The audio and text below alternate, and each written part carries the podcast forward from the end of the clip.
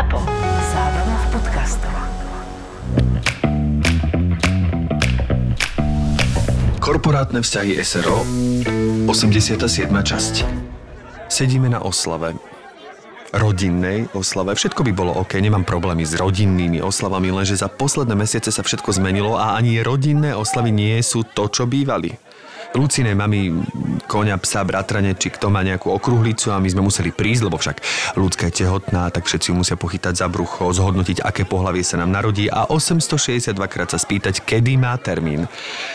Chcem len zjesť 8 koláčov a ísť domov. Chcem tak veľa. Miloško, prosím ťa, nemôžeš sa s niekým rozprávať? S kým? Ja neviem, s hocikým, len tu takto neseď, vyzerá, že ťa to tu nebaví. Veď ma to tu nebaví.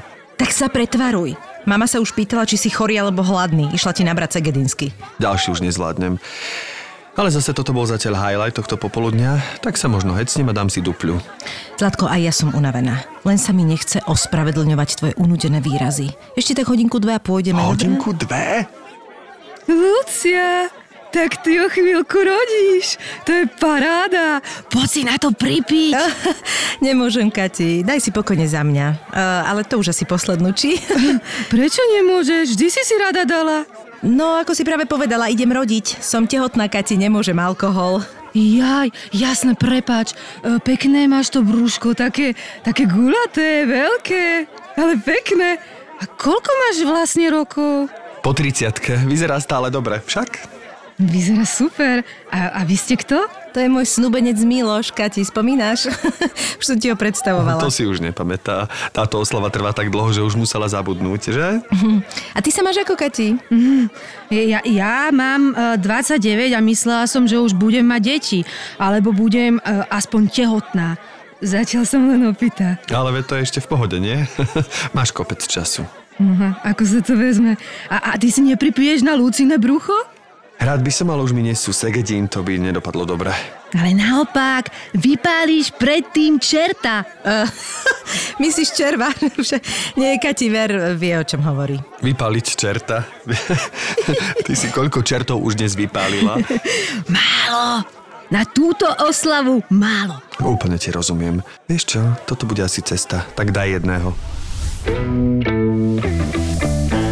Myši, uh-huh. ty vieš všetko. Minule som čítal o takom, že odber a uchovanie pupočníkovej krvi pre vaše dieťa. Čo je to? Ide o to, že pri narodení dieťaťa je možné odobrať a uchovať pupočníkovú krv. Obsahuje bunky, ktoré majú veľký potenciál pri liečbe závažných ochorení. Okrem nej je možné uchovať aj tkanivo pupočníka a placenty. Mm, to je zaujímavé. A presne toto som ja, Števko, urobila pre svoje dieťa. Máme uchovanú pupočníkovú krv. Úžasné na tom je, že to môžeš využiť aj pre súrodenca. Bunky majú jedinečné vlastnosti, nie sú ovplyvnené žiadnymi získanými chorobami, liečbou či starnutím a máš okamžitú dostupnosť v prípade potreby. To vážne? Všetky informácie sú aj na pupočníkovakrv.sk. Je to vlastne dar pre dieťa na celý život. Môžem niečo dodať? Mm-hmm. Pupočníková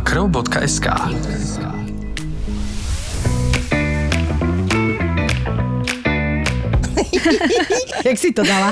Akože jaká herečka tuto? Áno. Tá mi... Tu bolo cítiť osobnú skúsenosť, ale nie. No, dovolte, aby sme vám vítali... Skús ty. Daj ty, lebo vidíš, že mi ide. E, Dovolte, aby sme privítali našu dnešnú hostku. My sme tu už mali tvoju sestru, tak sme si povedali, že to tak rodine, ešte tvoju maminu zavoláme a potom tak postupne, alebo máme to tu aj takto rozdelené. Ro- Voláme tu aj páry a vlastne, v, no teraz vidíš, že ja som sa Áno, zapýtal. áno, vidím. pokračuj. Pokračujem ja. Budeme si takto prehadzovať áno. Je to tak, že dnešnú našu hostku ja sledujem už teda veľmi, veľmi dlho, však sa poznáme roky rokúce a uh, už dávno sme mali na ňu spadené, tak poviem. Uh, Medzičasom áno, sa ale ona si odchádza do toho Portugalska, tak uh, sme povedali, že však aj sestru sme chceli uh, Tamarkinu vlastne vyspovedať. Tak sme najprv zavolali ta, uh, Tamarkinu sestru a teraz už je tu Tamarka konečne, lebo už je na Slovensku, takže dovolte, aby som privítala aj so Števkou Tamarku So Šimončík. Dovolte, aby som so Števkou privítala. no, hovorme si dneska Mišo a Števka, my to je zlaté. Dobre, jasné. Tamaru Šimončíkovú Heribánovú, ahoj, Ahoj, vítaj u vítaj. nás. Ahoj. E, Nebudeme to zase rozoberať, ale ty máš obidve mená, áno? Áno, áno, Používaš mám. obidve. A nemáš Šimončík Heribanová, hej? Nie, nie, Šimončíková Heribanová. Dobre, lebo toto rozoberieme. Inak vlastne všimol si si, že takmer každá hostka, ktorá eh, je vydatá, tak vlastne riešime toto, že nevieme, Áno, áno, ktoré... to je taká, to sa stalo také, Novodoba také taká nové, vec, také, no, no, že, no. že dve mená is the new black. Vlastne. to je ono, to je Nie, lebo teraz vlastne sme v tej, ako keby sa nachádzame v tej vekovej kategórii, aj keď myslím, že ty si mladší ako my, ale... No neviem. Ja, kol, koľko máte? Ukážte prstami. Ja ti poviem, 42. Aha, Ja budem mať 40. tak ja som asi najmladšia. Tu. No. 36. No, no, tak som to pocitoval, tak som to pozri cítil. sa, však toto... Nie, že by si nevyzerala, ale nedošlo mi to, Nie, vieš. mne to ja- došlo hneď vizuálne. No to áno, to áno, ale ja mám proste pocit, že toľko skúseností aj v knižkách, rozumieš, všetko to tam A je. tak 36 zase není 16. No nie je to 16, hej, ale niekedy mám pocit, že tá má toho na dva životy už nažité. Ale veď to je super zase na, na jednej strane, nie? Ale myslím si, že veľa ľudí má toho veľa nažitého, zažitého. To áno, áno, ja som to skôr tak myslela, aj stále vychádzam tak zo seba, že ty ak, akože aj tak viac cestuješ, tak mne sa, mne sa to tak, ja to vlastne závidím, vieš. Že to, to mám vždy taký pocit, že keď človek eh, cestuje, tak má tak viac ako keby tých zážitkov. Neviem to inak povedať, ja mám pocit, že aj ľudia, ktorí viac cestujú, tak sú takí pokojnejší a, a e, pre mňa vyznievajú tak staršie, ako keby boli takí múdrejší, vieš, že máš aj taký nadhľad, to cestovanie to A tak, tak robí. cestovanie určite dáva nadhľad, podľa mňa spoznávanie iných kultúr a mentality. No, no, ten no, nadhľad presne, prirodzene presne. dá, ako keď je človek na jednom mieste stále, je to taká stagnácia. No, no tak to ja žijem vlastne. ja, ako sa máš nám povedz? Dobre sa vám, ďakujem pekne, ale inak ja teraz moc necestujem, lebo som aj minule nad tým tak rozmýšľala, že odkedy sa Emilka narodila, No tak jasné. e, to cestovanie úplne je eliminované a keď ideme do Portugalska, tak už ani tam to nie je o tom cestovaní, že e, neviem, som nad tým tak rozmýšľala, že vždy, keď tam ideme, tak prvé dva týždne ja som úplne ako taká, jak a- Alická v ríši divov, pozerám sa na okolo a potom si to oko zvykne. A to mám vždy, že ja som tým, že som študovala v zahraničí, napríklad v Holandsku alebo v Taliansku, v Anglicku, tak vždy som si potom zvykla a zrazu už uh, ani není človek taký senzitívny voči tým uh, rozdielom, ktoré vidí, ale ako určite je to dobre cestovať a vidieť aj A tak iné to, že veci. si zvykneš, ako... je asi prirodzené, nie? Veď to by bolo To také určite, čudné. To si predstav, že by sme po 20 rokoch boli furt vyoraní, že kde sa vlastne sme. Počkaj, ale ty si teraz aj mňa zaskočila, že vedel som, že cestuješ, ale že vlastne študovala si, počkaj, ktoré krajiny si všetko vymenovala? Holandsko? Holandsku som bola už na výške, to som bola. V Utrechte. A ty si nebola aj v Rakúsku? Tam som bola najdlhšie, áno, lebo vlastne keď som mala 10 rokov asi, tak ma moji rodičia dali na základnú školu do Kice, do takej tej pohraničnej dedinky. A Všetci poznáme K1, neblbni. Myslím si, že každý Slovak tam minimálne raz nakupoval. Áno, áno, áno. No a tam som chodila, ale som ešte vtedy nevedela po nemecky. A tam som chodila do základnej školy a potom e, z tej základnej školy som išla na gymnázium, ale tam som sa už presťahovala potom teda do Viedne, keď som mala 14 rokov. Ale nebývala som niekde na intraku, ale bývala som v takom velikánskom byte, kde boli dospelé ženy a vlastne ja som tam bola asi najmladšia, ešte s jednou 14-ročnou Slovenkou. A bolo nás tam asi, ja neviem, vyše 20 žien na jednom byte. A potom som vlastne zostala v Rakúsku, som zmaturovala, začala som študovať, ale nepáčilo sa mi to, čo som študovala, lebo to bolo strašne také masové, ako žurnalistika v Rakúsku v tom čase bola o tom, že zobrali každého a v ročníku nás bolo vyše 3000. Čože? To znamená, áno. A keď bola prednáška, si pamätám, že Audimax, to je v centre taká obrovská sála pre 700 ľudí. Ste mali koncerty sála. vlastne malé. Tak. A ono to bolo úplne plné, ale ešte aj chodby boli plné, že sme sedeli na zemi a v tom čase sa mohlo vnútri fajčiť.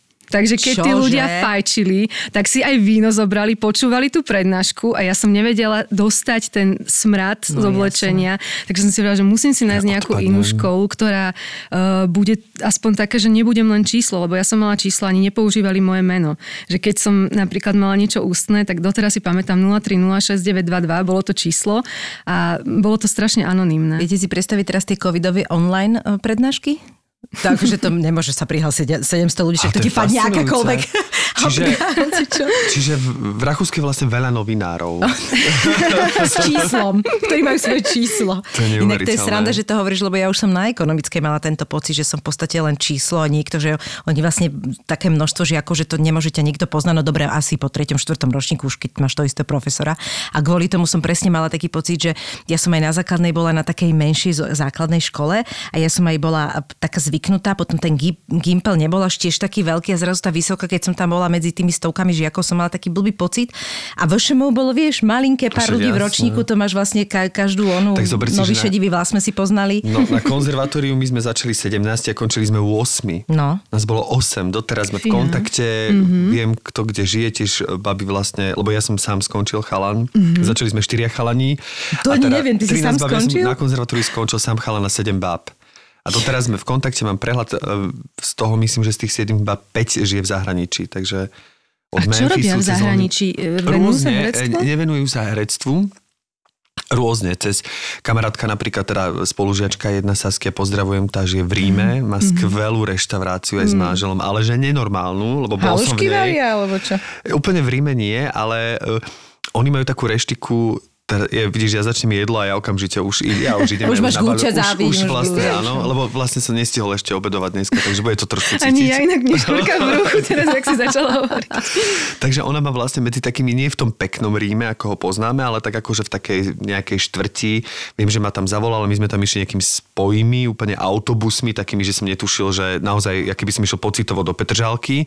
A vlastne uprostred tej Petržalky bola taká reštaurácia, ktorú teda ona má a bolo tam asi najlepšie jedlo, čo som kedy jedol Taliansku. Ale taliansku kuchyňu robia. Taliansku mm-hmm. kuchyňu robia a boli tam také, že strašne zaujímavá skladba ľudí, lebo ona hovorí, že predstav si, že to, tento pán, čo sedí vedľa vás, to je exorcista z Vatikánu.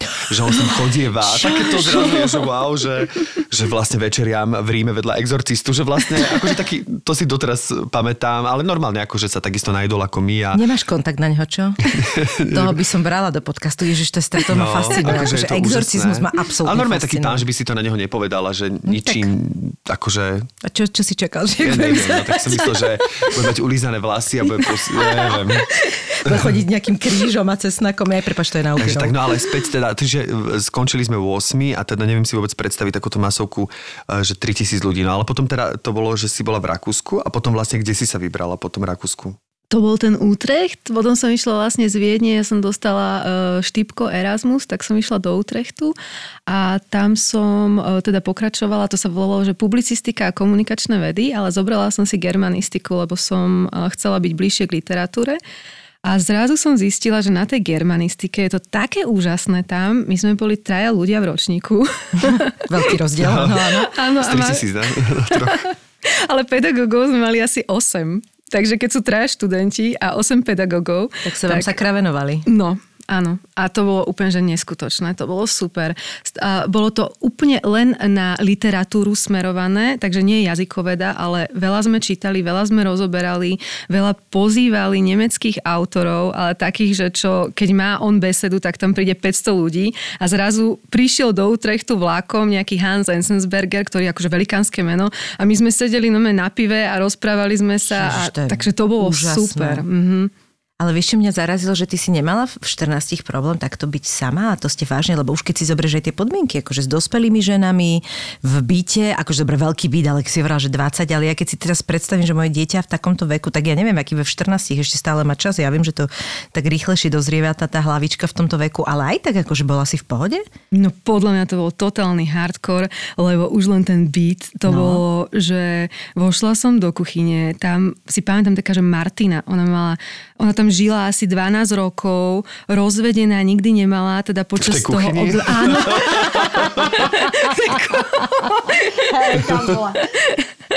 A proste fajčila jednu od druhej a bola totálne frustrovaná a ako nešťastná zo života. Ale to, a potom prišla ďalšia, to bola taká Vietnamka, ktorá tam žila tiež niekoľko rokov a ona nikdy nič nepovedala, nevedela vôbec po nemecky, pracovala vo fabrike, stávala o štvrtej, keď sa vrátila večer, tak alebo jedla svoju polievku, alebo varila tú polievku. A mala takú veľkú nátačku na hlave a nemala tiež žiadnu kamarátku nič. A išla si zláhnuť o, o 8 hodine. Takže nevieš, aký mala hlas. Nie, ja som sa, niečo som sa jej pýtala asi, ale ona mi tak akože nevie. A potom, boli tam rôzne teda. Akože Ako tie si sa dostala do toho bytu? Lebo to bol taký, predpokladám, byt slobodných rôznych žien, rôznych Presne. národností. To ti urobili rodičia podľa mňa aby si vedela, Tamarka, tak takýto vie byť život. Že ako si si Uč našla sa. takýto nájom No. vo Viedni? Oni to asi nevedeli, tí rodičia, až mm-hmm. tak úplne, že o čo pôjde, pretože uh, ono to bolo celkom, akože aj to bolo dobre myslené, aj to bolo dobre realizované. Uh, ja som mala katechetku na tej základnej škole v Kice, ktorá mala brata. A ten brat žil vo Viedni a reštituoval niekoľko mm-hmm. historických budov v centre Viedne, a to bolo akože prvý becírk, prvý okresok, takže ja keď som otvorila okno, tak ja som mala Štefans dom pred sebou mm. a bola to, že super adresa, ale aj ten byt bol nádherný. To boli, že drevené parkety, vysoké stropy, ale potom už to bolo, že e, jedna izba mala napríklad 6 posteli. No jasné. Vojenské, železné a teda ja som tam ostávala a ľudia sa menili. Že napríklad, no ako som hovorila toto, ale potom tam boli úplné extrémy, že prišli dve kočky, ktoré chceli akože robiť čašničky a zrazu nerobili čašničky čašničky, ale už len nosili tašky plné luxusného zbožia a jedna oh. furt plakala, že ona nechce toto robiť, že toto je najhoršie zamestnanie. Tá druhá na ňu kričala, že však to je to najstaršie zamestnanie, ktoré existuje a že chcela si byť bohatá a ja som tam proste sedela s knižkou v ruke Goethe a akože ja neviem. Ty brďo, no. tak to sú brutálne zážitky. Ale rodičia to nevedeli tak celkom. Ale tak akože schválne, že si im to nevravela? Uh, ja som tam chcela byť, mňa to bavilo. Mňa to bavilo pozorovať, mňa to bavilo aj, aj celkovo ako, mm, že ja som nevidela, že niekedy, keď človek niečo žije, tak si vôbec neuvedomuje, že to je extrémne. Že dostane sa do situácie, ktorá je v podstate zvláštna, ale tým, že, uh, je, áno, že si súčasťou toho, tak to berieš úplne ako normálne, že mne prišlo úplne normálne, že som mala spolubývajúcu, No, lebo sa to ktorá... stalo pomaly, to je, jak sa hovorí ten príklad s tou, uh, ako va- variť žabu, že vlastne keď ju dáš do vriacej vody hneď, uh-huh. tak ona ti vlastne vyskočí. Hmm. Ale keď ju pomaly tú vodu zohrievaš, tak tú žabu vlastne Presne. uvaríš. A že vlastne... No, Také krásna analogia. Nie, ale to som čítal je to presne tak, je to životné tak. situácie, že keď Aha. sa stane nejaký extrém, že sa dostaneš z 0 na 100 do extrémnej situácie, tak samozrejme ty Chceš okamžite, utiecť, uh, akože tvoj púd seba zachoví sa proste prejaví a ty sa podľa toho Mhm. ako si, aký si, ako to vnímaš, tak sa Áno. proste zachováš aj No, je to samozrejme. pravda, no, akože- Ale pokiaľ tak prirodzene sa dostávaš do nejakej situácie, tak postupne to ide, tak ty si vlastne neuvedomuješ, že, že, Že, si, že možno toto je čudné, alebo presne je to extrém. A koľko rokov si tam takto žila?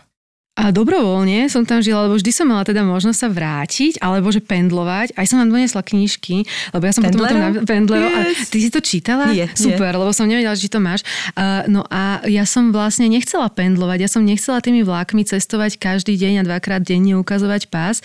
A teda vravím, že mňa to, mne to veľmi vyhovovalo bývať takto a iba som mala také, akože teraz spätne som nad tým rozmýšľala, keď som písala tú knihu, že uh, som mala také ako zvláštne zvyky a napríklad jeden z tých zvykov v tej miestnosti bol, že keď som išla spať, tak ja som si zavrela skri... Nie, otvorila som skriňu, čím som súkromie. vytvorila, áno, jednu časť, ako keby také zá, záclony a potom som si ešte prehodila, no proste som sa ako keby zadekovala, aby som napríklad nemala kontakt s tými ostatnými, ale bolo to vlastne akože sociálne, keď to teraz tak vnímam, alebo si predstavujem. Je to taký tie hostel, taký pre, pre, predhostel, taký predchodca hostel, No, je to, je to brutál, je to akože naozaj veľa ľudí v jednom byte. Na, napriek tomu, že bol asi, ja neviem, to byť taký štvorizbový alebo niečo. To sú také tie veľké klasické. Ale je to aj To vekom, že v tom veku je tiež... No tak my sme síce, ešte keď ja som mal 14, tak sme boli v Topolčanoch, tam Hej. som býval normálne na internáte, bývali sme traje na izbe, ale na bunke myslím, že siedmi, Mhm. ale tak to nebol takýto extrém, ale napríklad keď si predstavím doteraz, že na VŠMU som býval na tých atriových a naozaj sme bývali traja, v jednej mini miestnosti s umývadlom a naozaj to bola, že postel, postel, postel, potom len taká zabudovaná skrinka, kde sme mali veci, umývadlo a už sa išlo na chodbu. A že my sme naozaj mali pol metra od mojej postele, býval vlastne môj spolužiak a hneď vedľa ďalší. A ja si neviem predstaviť, ako sme vlastne v týchto podmienkach fungovali, fungovali, ale v no, tom veku zvykneš mi to tak nejak, ale v tom veku mi to neprišlo, že Hej. už človek podľa mňa tak Potom ja si si proste zvykol, lebo ja, ja napríklad, ja, si, akože ja mám pocit, že by som, že by som trpela, no. Aj akože aj v tom veku, vieš. fakt, ja nie, ja Ako asi by som si skôr zvykla, samozrejme, ale... Teraz keď chodím okolo, sem tam do toho štúdia Lux, ktoré je vlastne mm-hmm. nedaleko tých atriakov, tak si hovorím, že pane Bože, že tu som naozaj 3 roky býval, No, že je no. toto možné, že vôbec... A to je teraz ešte celkom zrenovované. To v, tom, v tých časoch, keď som tam bol, ja to bolo... Katastrofa. To bolo a presne ako hovorí, že všade sa fajčilo na chodbách, na záchodoch. To bolo o tom, že ja doteraz si pamätám, že som ráno vstal, išiel som do sprchy a sprcha tam nebola, tak som sa obliekol, išiel som o poschodie vyššie, kde zrazu sprcha bola. Proste to bolo ako, že Teraz viem, že keď som hľadal záchod, tak som až na nejaký štvrtý bol taký, že som sa odhodlal si na ne, akože polosadnúť a vôbec akože niečo uskutočniť, lebo prvé tri boli proste neprechodné. Čiže akože to... Doslova? Doslova neprechodné, takže to... Ale vtedy mi to tak neprišlo, no. Ježiš, to je neuveriteľné, ale aj to, čo si spomenula, že na tej prednáške, že proste tam sa fajčilo, ja si to neviem predstaviť. Ne? V tomto Rakúšane boli, ja si pamätám, že v Rakúsku sa v McDonalde fajčilo. Áno, môže... Svojho času. Áno, áno. A to my sme mali ešte aj na strednej škole na gymnáziu, že e, 14-ročné, 15-ročné, 16-ročné decka mali, že rauchpauze. A že mali sme ako vyčlenený priestor, ktorý mal uh, také akože význam, významné miesto tej uh, školy bola Aha. normálne velikánska terasa, kde fajčilo ja neviem koľko 200 detí. Normálne, a to, sú, to boli, ešte nemali sme 18, ja, ja som nefajčila, ale ako... To je šílené, že áno, že tie, je náročná tá škola, choďte si dať pauzičku. Presne tak. No a v tom Holandsku si kde bývala? To bolo trosi, asi, asi lepšie trošku, nie? To bolo super tiež. ale ja si, inak, ja si myslím, že to je dobré, že keď si človek takéto veci zažije, tak potom Určite. není taký ako keby príliš... eh, Precitlivený, hej? Precitlivený, áno, no. V Holandsku bolo, to bol predtým hospic, Dobre, to začína to začína. dobre, presne, presne začína to dobre. Bola to taká velikánska budova a ja som tam prišla a e, dostala som izbu, asi 25 metrov štvorcových mala a mala aj takú malú kuchynku, mala aj sprchu, kúpeľňu a tá budova mala, ja neviem teraz 13 alebo 14 poschodí a z toho 3 poschodia najnižšie boli medzinárodní študenti a študentky.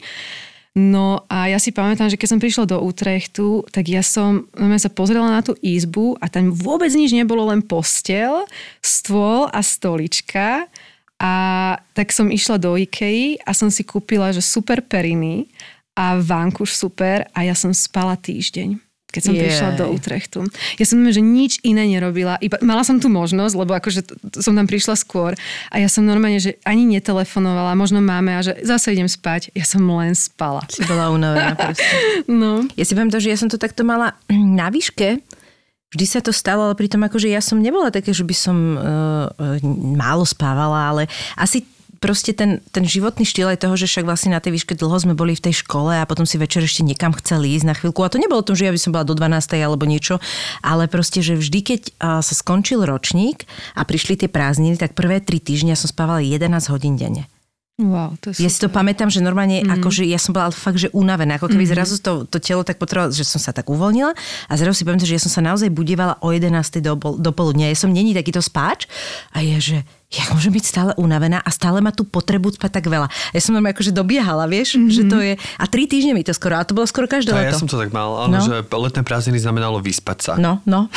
Fakt, že tak som to mal A to ja, sme no. ešte nerobili v žiadnej továrne, nič, rozumieš, len sme Áno, áno, študovali. ale tak my sme mali vlastne tie hodiny boli od 8 rána do Áno, bolo to 8 dlho, večer veľakrát a- ešte a sme už aj niektorí boli na predstavení alebo niečo. A tak ďalej. A, a, no. Alebo už sme hrali niekde, ale akože halus úplná. Števko, mám novú apku a v nej 2000 značiek. Čo, akých značiek dopravných? Jasné, dopravných. Veď módnych preca. Zalando je moja nová apka so štýlovým oblečením. Vieš čo, poznám a predstav si, teraz som si kúpil jarný kúsok, ale bol mi veľký. to bolo radosti. No tak som ho zdarma poslal späť a už mi aj poslali nový a menší kúsok. Táto možnosť vrátenia je u nich až do 100 dní. Tak toto sa mi fakt mega páči, lebo neplitváme. Cez apku objednám, jednoducho zaplatím, zdarma mi oblečko doručia a čo nesedne, zdarma posílam do Zalanda. www.zalando.sk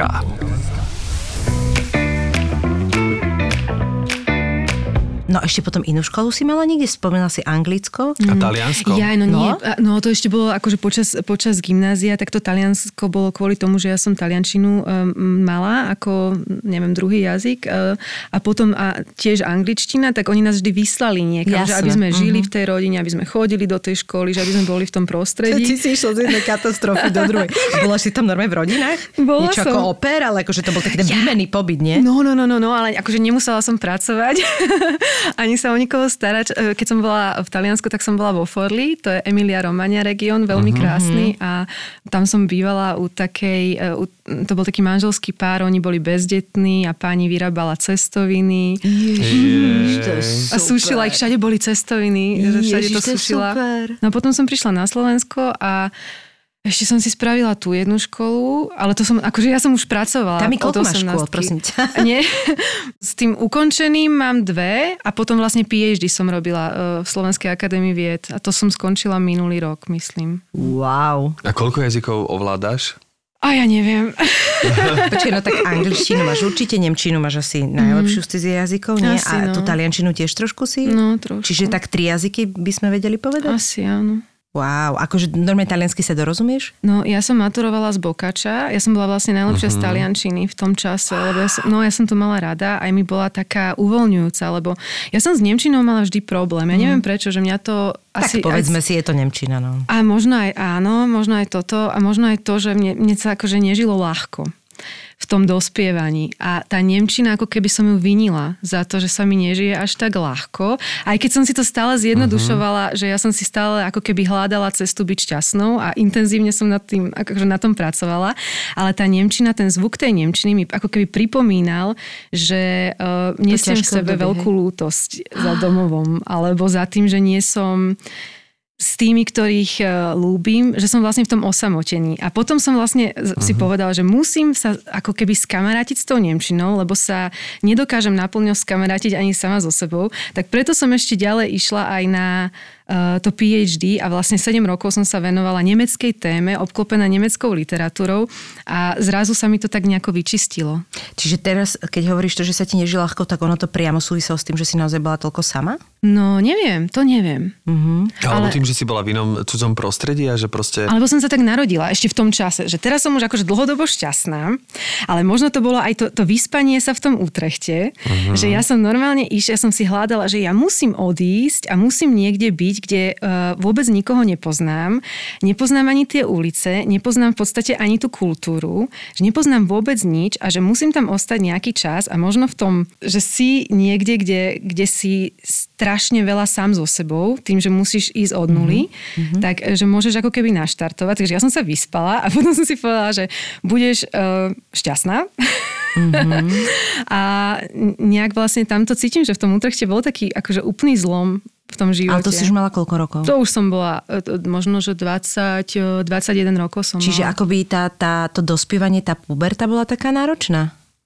Máš možno, pocit? Možno, ale možno som aj ten typ človeka, lebo uh, moja sestra mala tú istú cestu ako ja a niekedy sme tak namiešaní, že sa tak narodíme uh-huh. a um, podobne žije aj náš súrodenec a úplne inak vidí veci, uh-huh. úplne inak ich cíti, úplne inak ich prežíva. Ja som strašne intenzívne prežívala čokoľvek a uh-huh. to potom vlastne som ako keby si musela hľadať, seriózne hľadať, že ako to vyrieším, aby som sa nedostávala do takých e, situácií, kde to je veľmi ako keby nekomfortné. A ty si si bola toho vedomá počas toho, že, že ti nie je dobre? Alebo si to tak... Určite áno. Ale nebolo to tak akože dramatické, lebo človek s tým žije, aj na to si zvykne. A že si uvedomuje, že... Um, Akože nebolo to, nebolo to o tom, že si mala že depresie, že až takéto to bolo, len proste si cítila taký akoby zvláštny smutok vlastne stále, alebo také, také, že si na to sama všetko? neviem, či to boli depresie, ale... Fíha, ja som o tom ani nehovorila nikdy otvorene, ale ja som v jednom, áno, ja som v jednom uh, období, ako keby, na, nie že ako keby, ja som v jednom období navštevovala psychiatra uh-huh, uh-huh. a potom som zase ako keby že nenavštevovala a potom som sa zase dostala do situácie, kedy som musela navštevovať uh-huh. a potom som mala e, terapiu a zrazu sa niečo, ako to bolo dlhoročné a potom sa to normálne, že vyčistilo a, a strašne sa to za, všetko e, zastabilizovalo. Mm-hmm. A už aj keď prišli akékoľvek situácie, ktoré v inom momente by boli... Spúšťačom nejakým brutálnym. Áno, Mhm. tak normálne ako teraz vôbec... e, Ako vidím ich a riešim ich. Takže um, Znie mi to tak hormonálne, normálne, akože t- v zmysle toho tej puberty, že proste puf, vieš, že ťa to odpáli niekam a proste mm-hmm. to je také, že to nevieš s tým nič urobiť. Len vieš, čo ma prekvapuje, že vlastne ty si naozaj bola veľa sama, že to bolo dobrovoľné, mm-hmm. lebo ja, ja akože poviem ti, ja, ja si to neviem predstaviť. A že, ale však ty si kedykoľvek mohla prísť domov a povedať, že ti to nevyhovuje, nezačala by si chodiť tu na nejakú školu alebo niečo. Určite áno. Mňa, No. mňa, mne to vyhovovalo, ja som bola No. akože aj, lebo to je taký mix, to sa nedá povedať, že teraz niekto je len smutný. Ja som bola aj Jasné. strašne šťastná. Jasné. A a ja som bola úplne vďačná a rozradostená a veselá a tak, ale ja som mávala také tie situácie, že, um, no, že som ich uh, chcela sa s nimi rozlúčiť, tak by som povedala, že ne, Mhm. neboli prínosné, ale neviem, ako to je, lebo viem, že ve- veľa ľudí aj v neskoršom veku, že neviem, či to je s tým dospievaním späté. Že človek dospeje, že vyzreje. Ja si myslím, že tiež je to také, že v tej puberte sme sa všetci nejakým spôsobom hľadali a že nás to tak hádzalo. Možno práve preto, že si spomenula, že si žila intenzívne, tak si si intenzívne uvedomovala aj tu, ten radostný moment, ale aj tie nejaké spodné tóny, že vďaka tej intenzite a možno nejakej citlivosti alebo možno nejakej v rámci od, otvorenosti vnímania situácií, že možno niekto si to až tak neuvedomoval, lebo proste, ja neviem, chodil po obede na futbal a potom, alebo teda, Hej, ja neviem, do krúžku a hrať ping-pong, ale že vlastne ty tým, že si bola vystavená tomu v, v tom zahraničí, teda aby som ti to teraz ako amatérsky psychológ celé vlastne Áno, vysvetlil. lebo snažíme sa byť aj... Snažíme sa byť aj odborní. Áno, áno, to my vždy tak hovoríme. Ale tiež si uvedomujem, lebo strašne zaujímavo to počúvam v zmysle, že vidím tam nejaké ako keby Paralely? paralely.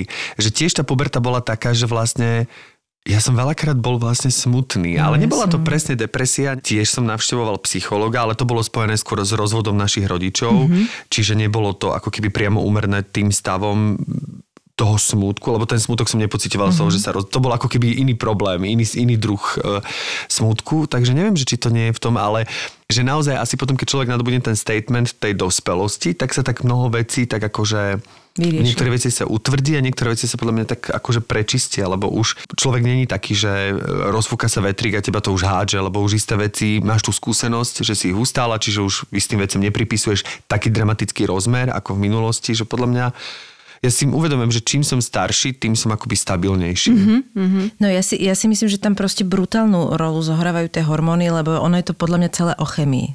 A tým, že ak, ak aj čítaš si o tom, tak vlastne zistíš, že naozaj, že, že uh, a záleží, že jak si presne namiešaný v zmysle tej citlivosti a že preto možno niekomu tá puberta fakt, že ho úplne že zomelie a niekoho až nie tak veľmi, vieš? A že si myslím, že presne v tej puberte sú strašne dôležité nejaké istoty a, a ako dieťa alebo dospievajúci človek si veľmi neuvedomujeme, že čo preto treba urobiť, aby tá chémia bola nejak vybalancovaná.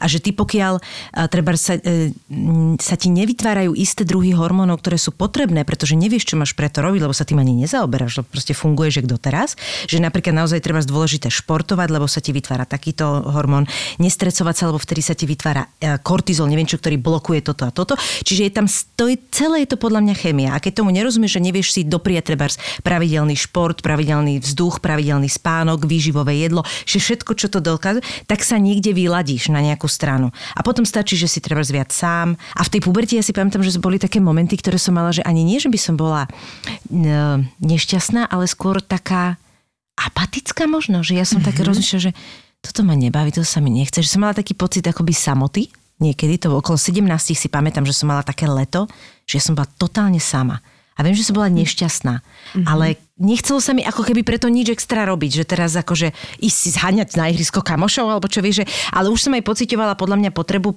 frajera, neviem, že aj toto tam zohralo jednu rolu.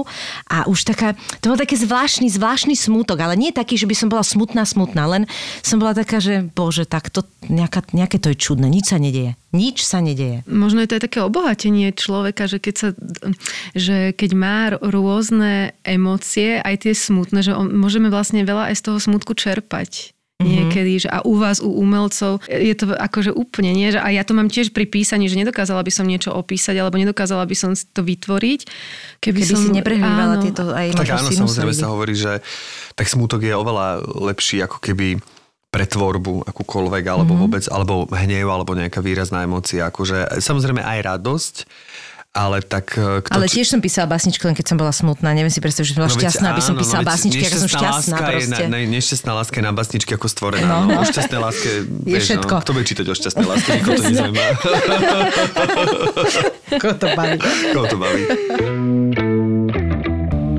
Ja sa vrátim k tým cestám a teraz keď sa prenesieme cez všetky tie štúdie, si vlastne v súčasnosti sa pracovne správne hovorím, vlastne pohybuješ často v Portugalsku. A teda ja som obrovský, teraz to znie fanúšik krajiny Portugalsko, že musím povedať, že keby Portugálci rozprávali po španielsky, tak sú úplne dokonalí, lebo že úplne Portugalčina, akože je pekný jazyk, zaujímavý, ale je to taká indiančina, taká improvizácia, také, stále si pamätám to, to metro a tam, e, že me, že, že je to také... Ususlané. Také ušušlané, že trošku, aj však aj Španieli šušľú, ale, Áno, áno.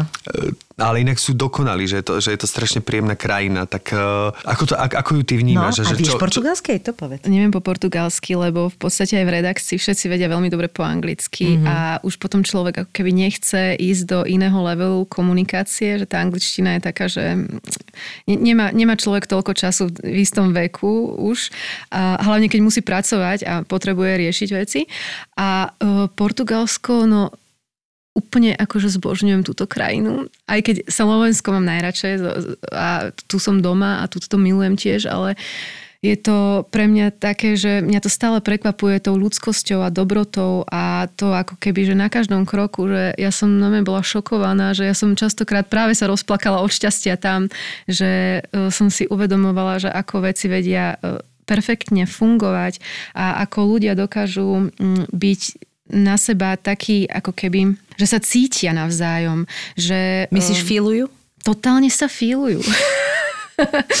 a, a to sú také maličké všelijaké situácie, ktoré som ako keby zažila, že napríklad potraviny, že vôjde človek do potravín, samozrejme pri kase, keď ide starý človek alebo ide mama s deťmi, tak všetci odstúpia a ona ide hneď e, ku kase a to nikto nerieši, že, že by náhodou stala v rade.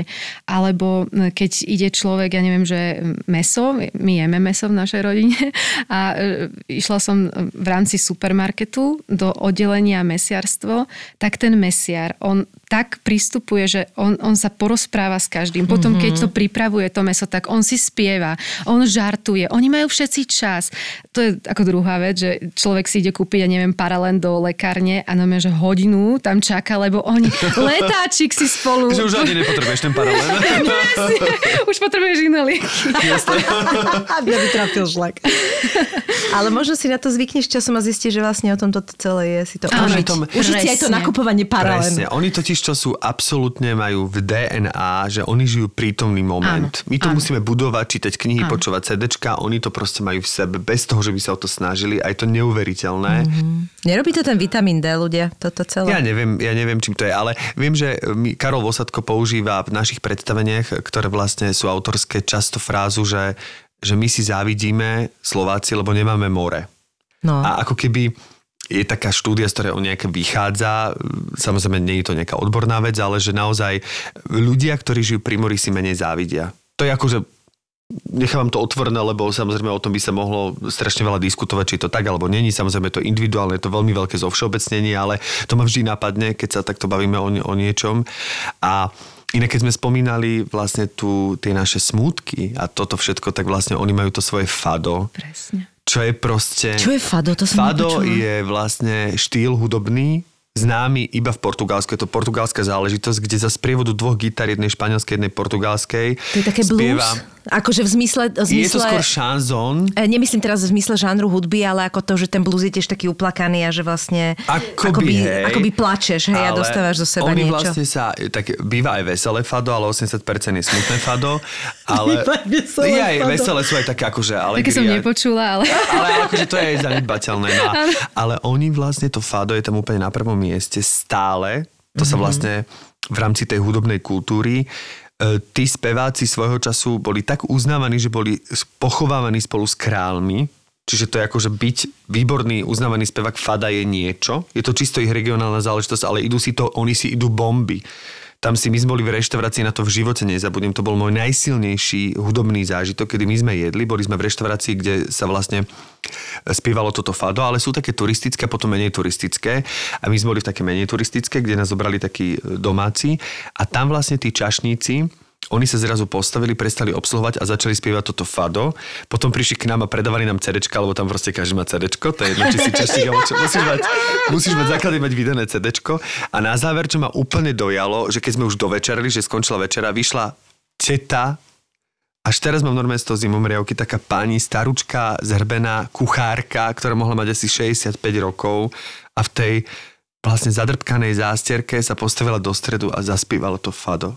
A ja som myslel, že ja sa zbláznim, že to bolo tak silné. Mm, a ešte krásne. oni vlastne spievajú to fado, také, že ja neviem, opustil ma a neviem čo toto. A oni povedia, že áno. A že a ja som potom mu povedala, že, že dobre, nech si žije vlastný život. A teraz oni do toho vykrikujú, že áno, dobre si mu povedala, áno, dobre, vieš, že oni to dobre prežívajú, vieš, oni od toho stola. A to je tak uvoľňujúce, to je niečo tak katarzné, wow. čo oni majú, že to je neskutočné. A ty máš tiež takéto zážitky tam? No, určite áno. Aj, aj Fado, e, ako veľa sme e, pocestovali kvôli tomu projektu, ktorý sme vlastne robili, aj stále ešte robíme z Volk Portugal, tak to je o, o tom, že mapujeme e, tradičný odev, ale teda nie len v Portugalsku, ale na Madeire a Azorské ostrovy a tým pádom vždy, keď sme niekde v nejakom mestečku alebo dedinke, tak sa zaujímame aj o toto a, a ideme radi a radi to zažívame. Je to, je to úplne dojímavé. Si to krásne opísal.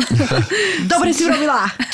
Dobre si urobila. To úplne to mám pred očami, jak a teraz, to vyzerá. Keď, teraz však rovno poďme na ten tradičný odev, že no, čo práve, je, je určite niekoľko samozrejme, ale čo je taký najtradičnejší, alebo keď sa povie, že tradičný portugalský odev, čo to pre teba znamená, alebo čo si ako prvé vybavíš? Tie najznámejšie kroje z Portugalska sú z oblasti Minho, z Viana do Castelo, lebo tie boli vždy počas, ja neviem teraz, desiat, desiatky rokov boli tieto na pohľadniciach a tieto boli ako keby tým národným odevom. My na Slovensku vôbec nemáme, že národný odev, že jeden kroj, ktorý by bol dominantnejší nad ostatnými regiónmi, že keď povieme, že um, ja neviem, detvianský kroj, teda tá oblasť a uh, keď povieme, že Horehronie, tak není jeden, že viacej národný a viacej tradičný ako ten druhý, ale oni to takto mali. A to bolo počas totalitného režimu, že v podstate v niektorých oblastiach zakázali nosiť kroje a museli aj ľudia odovzdať tie kroje lebo v rámci propagandy e, vôbec nespadali do toho vizuálneho, ako Portugalsko chcelo samých seba reprezentovať. Áno. A povedali, že e, všetci budú nosiť tento druh kroja a tento druh kroja. Tým pádom sme mali aj problém, že keď sme vyhľadávali tieto pôvodné kroje, lebo ja som chcela len autentické, len pôvodné kroje uh-huh, uh-huh. fotiť a dokumentovať, tak uh, som narazila na takú situáciu, že v niektorých oblastiach vôbec neboli, že boli spálené napríklad. Mm. Obradne boli pálené. A Ako to, bosorky. Uh-huh, a to boli napríklad dole to je, musela by som sa teraz pozrieť, či poviem správne, ale Algarve, niektoré mesta tam, tak tam boli také kroje, ktoré mali um, tú hornú časť, ktorá zakrývala tvár, mali v tvare nosu, ako keby slonieho a tá žena videla len cez takú maličkú škárku že trošku by som to ako prirovnala k burke. Uh-huh. A áno, tie ženy boli vlastne celé zahalené a videli a pozerali sa len cez jednu maličkú dieročku. Uh-huh. A tieto kroje napríklad boli úplne že všetky zničené. Ale to je zaujímavé, čiže niektoré ich kroje naozaj zahrňovali ako keby tvárovú masku, lebo pokiaľ, Áno, no práve dobre hovorím, napadlo, naše no? kroje, to neza, je, je, je množstvo čepcov no. a sú pokrývky hlavy, ale že by to boli tvárové masky, tak nie sú v našich krojoch, nie? Na naš, za nie, naše nie, ženy nie. sa nikto nikdy nehambil, vieš. no, oni sa hambili len za vlasy, ale nie. no, no, nie, nie, toto my nemáme takéto. Uh, ale tam je ta, tam, ten mo, moslimský vplyv tam dole už, Aha. takže Takže to asi jasné. s týmto Aha, môže to byť s tým. No. Áno, áno. Vidíš no. to? to je Oni boli tiež akože slávni moreplavci a tam Vasco de Gama a vlastne poobjavovali tam čo to a, a, a akože bolo to... Tí Portugálci zaujímaví v tom, že ono mali ten zlatý vek a potom vlastne oni úplne upadli a bol to ešte svojho času donedávna najväčší západ ako západnej Európy. To bolo akože oni zaostávali za Francúzmi, za Španielmi akože míle mm-hmm. a oni práve touto šikovnosťou a vlastne takým tým presne stmelením alebo tou národnou, že sa cítili, ako si spomenula, sa strašne oni za posledných 20 rokov oni spravili neskutočný progres. Mm-hmm, Normálne mm-hmm. vo všetkých oblastiach a teraz vlastne práve keď um, sme sa bavili, aj, aj s tvojou sestrou sme sa o tom bavili o eko a o týchto veciach, tak ja som vlastne prvýkrát pred desiatimi rokmi vlastne v Portugalsku naďabil na obchod, kde vlastne vyrábali kľúčenky s obalou, s mm-hmm, čipsov a takéto veci, čo som akože ja, že čo, že že to som ešte, to to ani nechyrovalo, toto Jasné. nešlo ani okolo a oni to tam už dávno. No a toto vlastne tento projekt, ktorý teraz ty robíš aj v Portugalsku, tak to je niečo, čo už má korene u teba dlhšie, pretože ty si aj tým u nás známa veľmi, okrem toho, že si spisovateľka a píšeš knihy, tak sa vlastne venuješ tým tradičným veciam a najmä krojom. A je to stále tak, že zbieraš kroje? Máš doma zbieročku? No, už, už nemôžem mať doma zbierku, lebo už by sme sa vlastne vôbec nemali kde hýbať. Aha. A, a to, bolo, to bolo jedno také obdobie, že napríklad keď som um, pripravovala výstavu, tak ja som mala úplne že všade vedrá s vodou, kde sa máčali všelijaké um, rukavce a oplecká. Ja si to pamätám, ty si to dával na Instagrame, som skoro odpadla. To je akože To bolo akože veľmi náročné, myslím, že aj pre môjho manžela, lebo ja som aj bielila, aj škrobila, aj stále proste vša- všade to tam bolo a tým, že som vyskladávala tie komplety, tak eh, tak vlastne nebola ani jedna izba, kde by neboli nejaké vedra alebo nejaké stánky alebo toto všetko. Takže potom ja keď som eh, to ukončila, tak som si povedala, že musím to všetko vlastne dať preč z nášho bytu. Takže mám to na štyroch miestach teraz, tú zbierku táto krojovú. kolekcia, dobre povedz aj toto, ale že ak- čo to už, kde si to všade z- zohnala, vlastne koľko rokov ti to trvalo, koľko to máš v tej kolekcii a to všetko bolo aj vlastne na tej výstave, hej? Nie, nebolo, Nebolo. všetko. Bola, mm-hmm. Iba čas bola na výstave, lebo nemali sme toľko vitrín a toľko mm-hmm. figurín a ani ten priestor nebol až taký veľký. Ja som mala taký sen, že by som chcela spraviť múzeum v Bratislave v hlavnom meste a urobiť to tak akože moderne, že by To to... by bolo super inak. Ja si myslím, že to by si- zaslúži aj, zaslúžili že? by sme si No, mať, no, no. mať múzeum slovenských krojov, Lebo my toho máme veľa, máme vieš? strašne veľa týchto, vlastne presne, ak si spomínala, hore hroni detva a môžeme ich menovať do nekonečna. Neskutočne, lebo aj vďaka tebe aj Petre Totovej to vlastne tá tradícia trošku tak naberá. Ona tiež chodí v- po všetkých tých dedinkách a také veci sa človek dozveda, že je a ešte aj toto a všetky tie vzory a vieš, a, a to je, však to je nenormálne veľa. Koľko si ich mala na tej výstave? Na tej výstave nebolo až tak veľa. Uh, už si to nejak nepamätám, že či to bolo 20 No, alebo ďakujem 30, pekne. neviem. No. A koľko ich máš? Mm, mám ich. No ono to je My také není. ťažké, že ono, ono není až také, že, že mohla by som ich mať oveľa viacej, ale že nejde o tú kvantitu, ale ide o tú správnosť a ide o to, že mnohé tie kroje, ktoré mám, sú v podstate e, z obcí, kde už ani v tej obci nie je ten kroj. A no je to také, že vlastne my sme mali e, jedno obdobie, kedy vykupovali ľudia naše slovenské kroje za úplne akože to sa nedá povedať, že jeden kroj za, neviem, 50 eur a potom sa alebo rozpredávali v zahraničí, alebo sa rozpredávali aj tu, že normálne akože rozložili komplet a kupovali si to ľudia ako Rakúšania alebo nejakí turisti. A, a teda vlastne ako ja som si povedala, že si uh, spravím tú zbierku tak, že k niektorým veciam sa už momentálne nedá vôbec dostať, to je jasné. Že my sme tu mali také obdobie folkloristického boomu, teraz to upadá, ale je veľa ľudí, ktorí to myslia veľmi vážne a dlhodobo to robia normálne, že celý život tomu zasvetili. E, Z tých zberateľov asi nie úplne, že veľa, lebo nás je, ja neviem, že do 10 takých tých e, vážnych, čo sa vyznajú, ale veľa je lokál patriotov že sme takí prepojení, že keď niečo potrebujeme vedieť, tak vieme na koho sa obrátiť. A máme ale veľmi dobrú aj etnografiu na Slovensku, že fakt ten výskum je na úplne že špičkovej úrovni, práve keď to porovnávam s Portugalskom, kde nemajú jedného vedca alebo jedného odborníka, ktorý by sa venoval tradičnému odevu že celoplošne. Majú takých rôznych, e, že nejaký kústot v múzeu, ale že čo, čo my máme za arzenál vedomostí, to je akože úžasné. Čiže ty sa vlastne snažíš o to, aby si akože nielen mala ho v nejakej dobrej kvalite, ale hlavne bol kompletný ten, mm-hmm. ten kroj. Hej. A takže tie, čo máš, sú kompletné? Mm-hmm. A tých máš asi koľko? No, možno 60 mám kompletných krojov. A to hovoríme, že každý je z iné? Ako každý je iný? No, to asi nie. nie, nie niektoré mám, že aj dva alebo tro, tri kroje mám z jednej obce, ale to mám napríklad tak, že detský, e, sviatočný, ženský sviatočný. Áno, čiže tam boli vlastne ešte takéto, že nielen tá oblasť, ale vlastne oni mali ešte sa to, no však, áno, však ani my ne- no, nenosíme jasné. jedny šaty, Áno, áno, to je pochopiteľne. Je, takže to takéto množstvo krojov. Ale ja sa chcem ešte opýtať, že kedy vlastne vznikla, lebo však spomínali sme tvoje štúdium, spomínali sme germanistiku, ale že kedy vlastne to tak Vášeň vzniklo? Že kedy, toto, no. kedy si túto vášeň v sebe objavila, že prepukla až v niečo, niečo takéto, že, že si sa stará takou vášňovou zberateľkou, ktorá teda nie je len, že zbiera tie kroje, ale aj sa v tom význa, aj sa orientuje v tom všetkom. Až vlastne takou, dá sa povedať, že etnologičkou takisto svojím spôsobom, nie? No, ďakujem ti veľmi pekne. Vieš, ja by som akože, tým, že fakt tu máme uh, takých, takých, také super odborníčky, odborníkov, nie ich opäť veľa, že dokopy ich máme možno 8-10, ktorí sa venujú tradičnému odevu a, a potom sú tu všelijakí remeselníci, ktorí sa zase v tom svojom odvetvi, napríklad čo robíme vlastne ten dokumentárny film, tak Lukáš Jurčo, on je kožušník z Hriňovej a on už uh, teraz tretiu alebo štvrtú knihu dopisuje Mladý chalan ako, a vyšli mu nejaké knihy, takže v tom svojom je úplne že špičkový. Takže ja skôr by som, že aj to, že literárnu vedu som skončila, takže tá etnografia len takto laicky, že uh-huh. čo môžem prečítať, čo môžem sa dozvedieť, tak to áno, ale napríklad by som asi uh, sa neodvážila napísať nejakú štúdiu na nejakú tému etnografickú. Uh-huh. Ale kedy som sa dostala k tomu, to bolo 14 rokov som mala a to som bola na gymnáziu vo Viedni. A my sme mali taký projekt, že nie, v tom zmysle, že back to the roots, že ako späť ku koreňom a ja som išla do hornej stredy a moja babička, učiteľka, ma zobrala po uh, ženách, ktoré ešte v tom čase vyrábali hornostredský kroj, paličkovali, vyšívali a oni mi ukazovali, aké sú uh, rôzne druhy rukavcov, ako viazať uh, grgulu, to je na hlave také akože viazanie a na to nasadiť čepieť. slova, grgula. A to máš kde? Na hlave.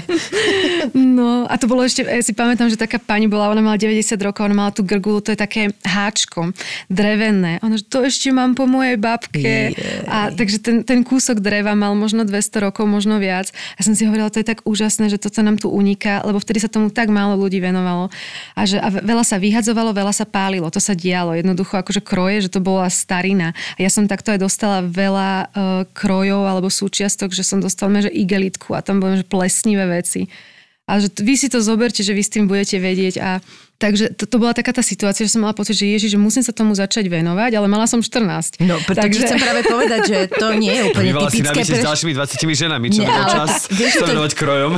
Nie, nie je typické toto pre takéto mladé dievča, vieš, že si si to uvedomovala, že čo nám uniká, že škoda, vieš? To je... No, ale akože aj, asi aj babka mi to tak vždy hovorila, že, lebo ja som mala dosť takú silnú aj výchovu babičkou mojou a uh-huh. ja mhm. som vyrastla na dedine, že ja sa cítim ako zžitá s dedinou, že ja nie som meský typ človeka, ja som skôr ako, toto mám radšej tú prírodu. No a uh, my sme fotili tieto ženy a ešte ich nosili ako na každý deň, že to bol, to bol ich odev to bolo to autentické, že to Aha. nebolo, že my sa vyobliekame, keď je nejaký sviatok alebo folklórne slávnosti, ale oni si každý deň tú grgulu e, dali na hlavu, omotali si tie vlasy, začepčili sa, nosili kroj a to vlastne už je minulosť, to neexistuje. Už dnes tá situácia... Nikde. No sviatočne iba, ale denodenne to, denodenne to neexistuje. No. Mm. Možno na Hore Hroni, ja som bola, uh, to bola obec Helpa a tam sme mali také stretnutie. Uh, to tá Helpa? To tá Helpa. Tak to je, má pozor, vážna pesnička.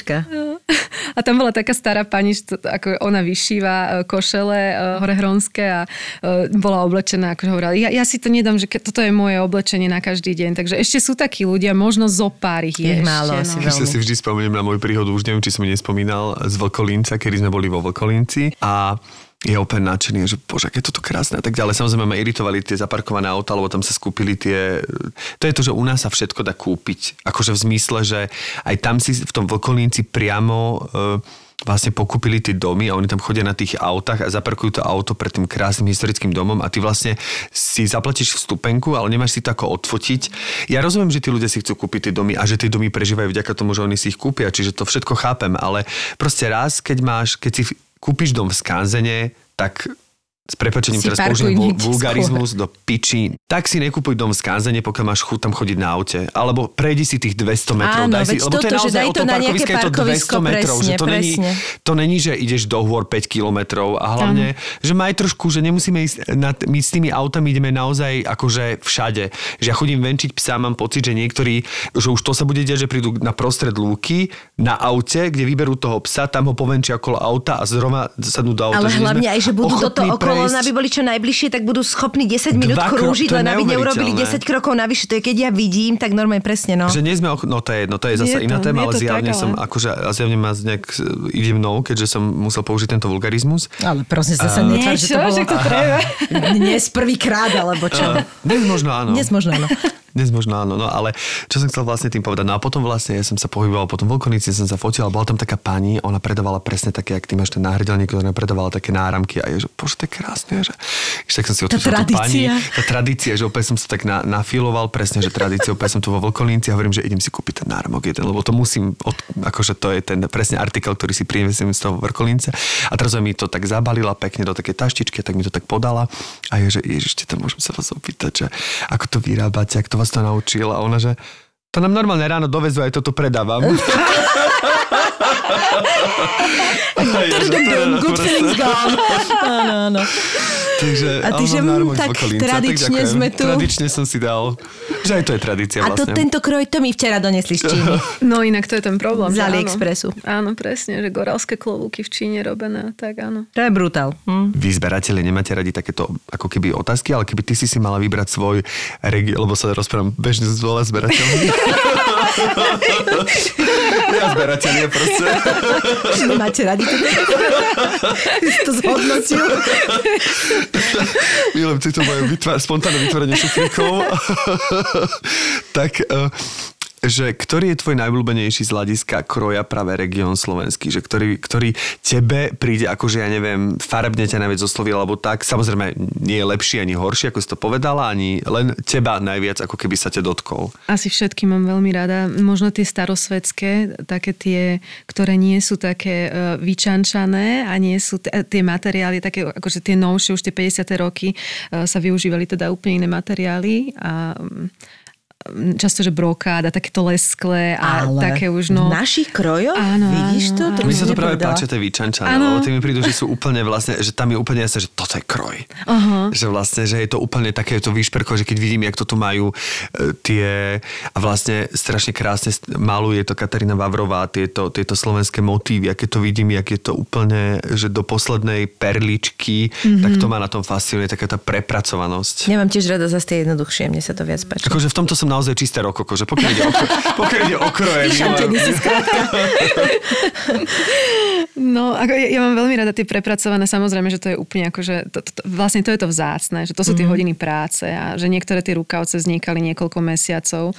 A, takže to áno, že tá prepracovanosť to určite, ale také som skôr myslela, že tie fa- fabrikou vyrobené veci, ktoré sa neskôr implementovali do kroja, tak to ako som myslela, že nemám až tak rada, že to, čo už je len našité a že tak vo myslíš, fabrike hej. vyrobené. Tak, A že to áno, už na tom ako- stroji, tak vieš, tam zadáš, ja to Áno, poznám tie áno. stroje a oni ti to vlastne celé vyšijú, hej. Že Áno. Toto kedy si vlastne robili ručne tie babičky, čo je neuveriteľné. Takže vlastne teba to stále takto drží, máš takéto množstvo tých krojov, ale inak akože to múzeum nie je až také akože To by- zlý to nápad, by- nie? to Že aj, aj zrealizovateľné nápad. možno, Áno, nie? to by bolo strašne podľa mňa... A hlavne, kde to chceš mať? Po tých bytoch, rozumieš, schované? Ja, ja som toto presne si Lebo aj hovorila. Akože- No veď presne. Ako ja som bola, ale my sme napísali aj projekt, aj sme uh, podľa mňa, že veľa energie vynaložili, ale mala som pocit, že to nebude tak, ako ja chcem. Mhm. A pritom ne, nebol problém akože v týme, lebo najlepší ľudia, ale, je- ale, ale tak sa to vyvinulo, tak som si povedala, že takto zaparkujeme. A možno Počkáme. bude nejaké iné obdobie, kedy bude priaznivejšie, no. Bo to by bolo super. Akože viem si to predstaviť, že to je však to niečo, sa čo musí by, vyvážiť je zlatom, rozumieš? Aj akože turisticky zaujímavé. Určite áno. Nebolo by to krásne, myslím si, že naozaj by sa mohli, neviem, kto počúva teda tento náš podcast, či aj takéto nejaké autority, ale trošku naštartovať aj v tomto smere, že mám pocit, že toto je také že toto sú tie veci, tie hodnoty, ktoré by mali pretrvať a o ktoré by sme sa mali teraz aspoň tí ľudia na tých správnych miestach ako keby snažiť, aby, aby to pretrvalo, že Ja teda to tiež nerada hovorím, že teda vôbec to už v tomto veku spomeniem, ale naozaj je, že strašne stále dáme na to, aby sme sem nosili tie nové veci a že na to si tu urobíme aj miesto, aj sa to zaplatí, aj všetko.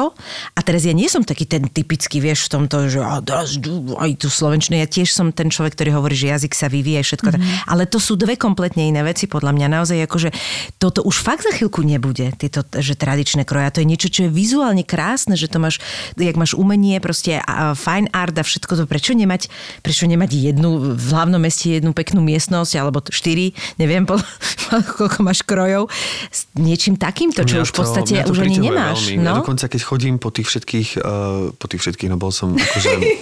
Zas preháňaš. po tých všetkých troch krajinách mimo Európy, čo som bol, tak ja milujem práve, že si vždy donesiem maľbu tých, ako keby tú naivnú maľbu tých akože miestnych ľudí že to ma úplne fascinuje, že tie dokonalé postavičky, napríklad e, z Dominikánskej republiky mám tak krásne, že tam sú také rôzne postavičky, oni sú na také akože e, kávovej plantáži a sú, aj to celé to také farebné a strašne to pekné. Také insitné to je? Insitné také, áno, áno, áno. Mhm. Keby sa to aj tak e, nejak e, raz udialo, že nemuselo byť to byť len o tom kroji, o tom tradičnom odeve.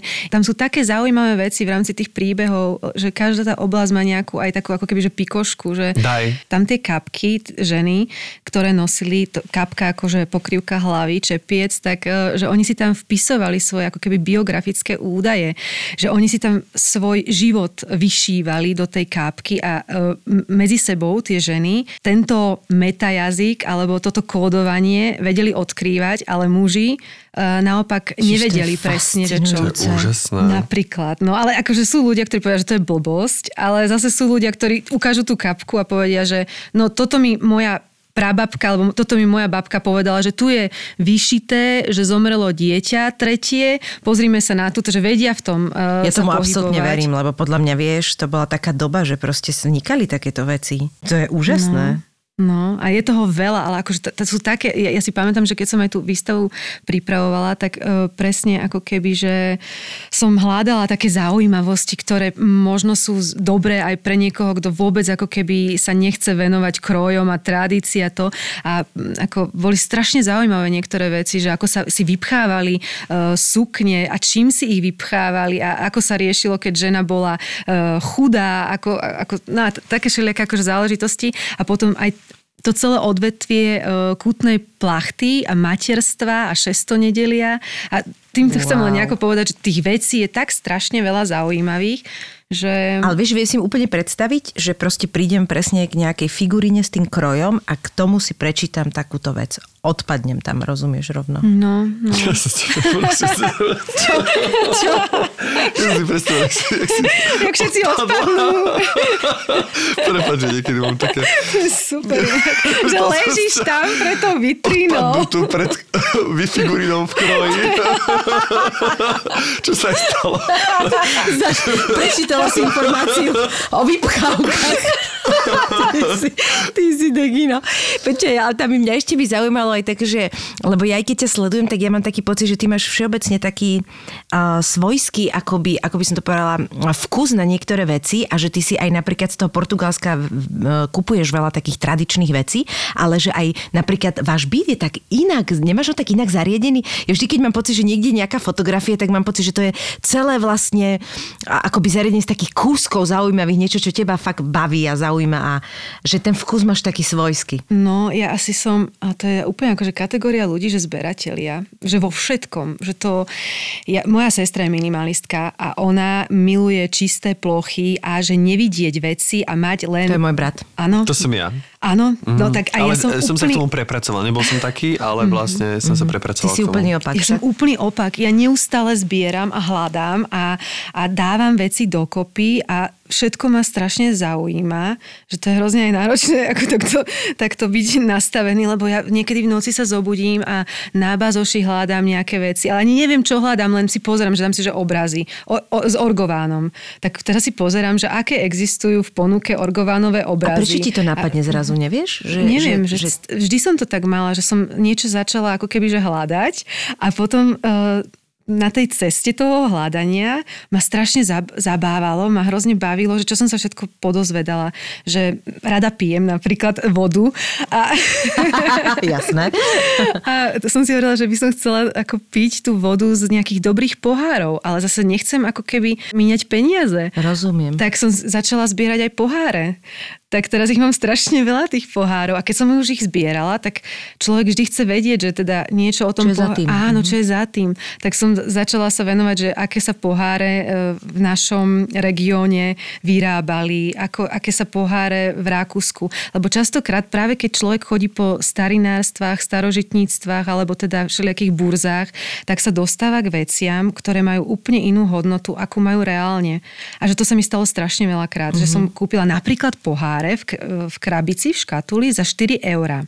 A boli gravírované a také veľmi atypické. A som prišla domov a si to pozerám, že wow, že tie v živote neboli použité a mali ešte zlaté nálepky.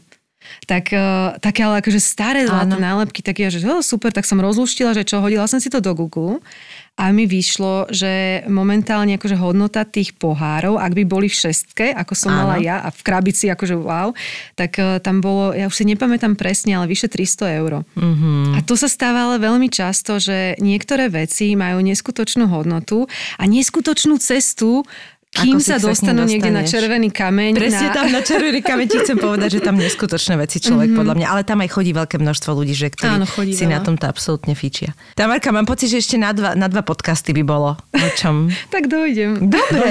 Veľmi mi je dobre s vami. Ježiš, to je super. nám s nám. Folklór mi robí dobre.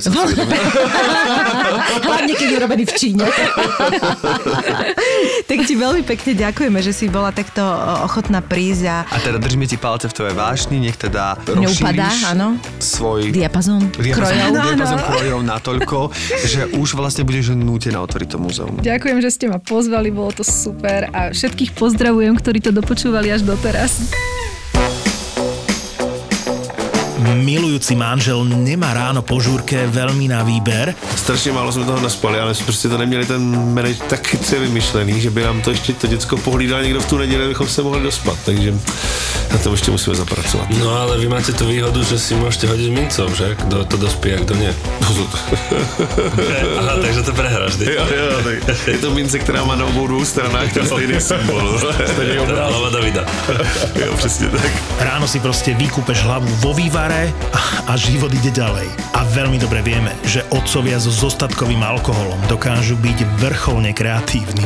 Takže tam pustí nějakou tu smyčku a oni si to sami vypnou, takhle jenom drží ten telefon a spí. Jako. To je super. Jsme byli naposledy na otcové s dětmi, tak takhle tam probíhalo.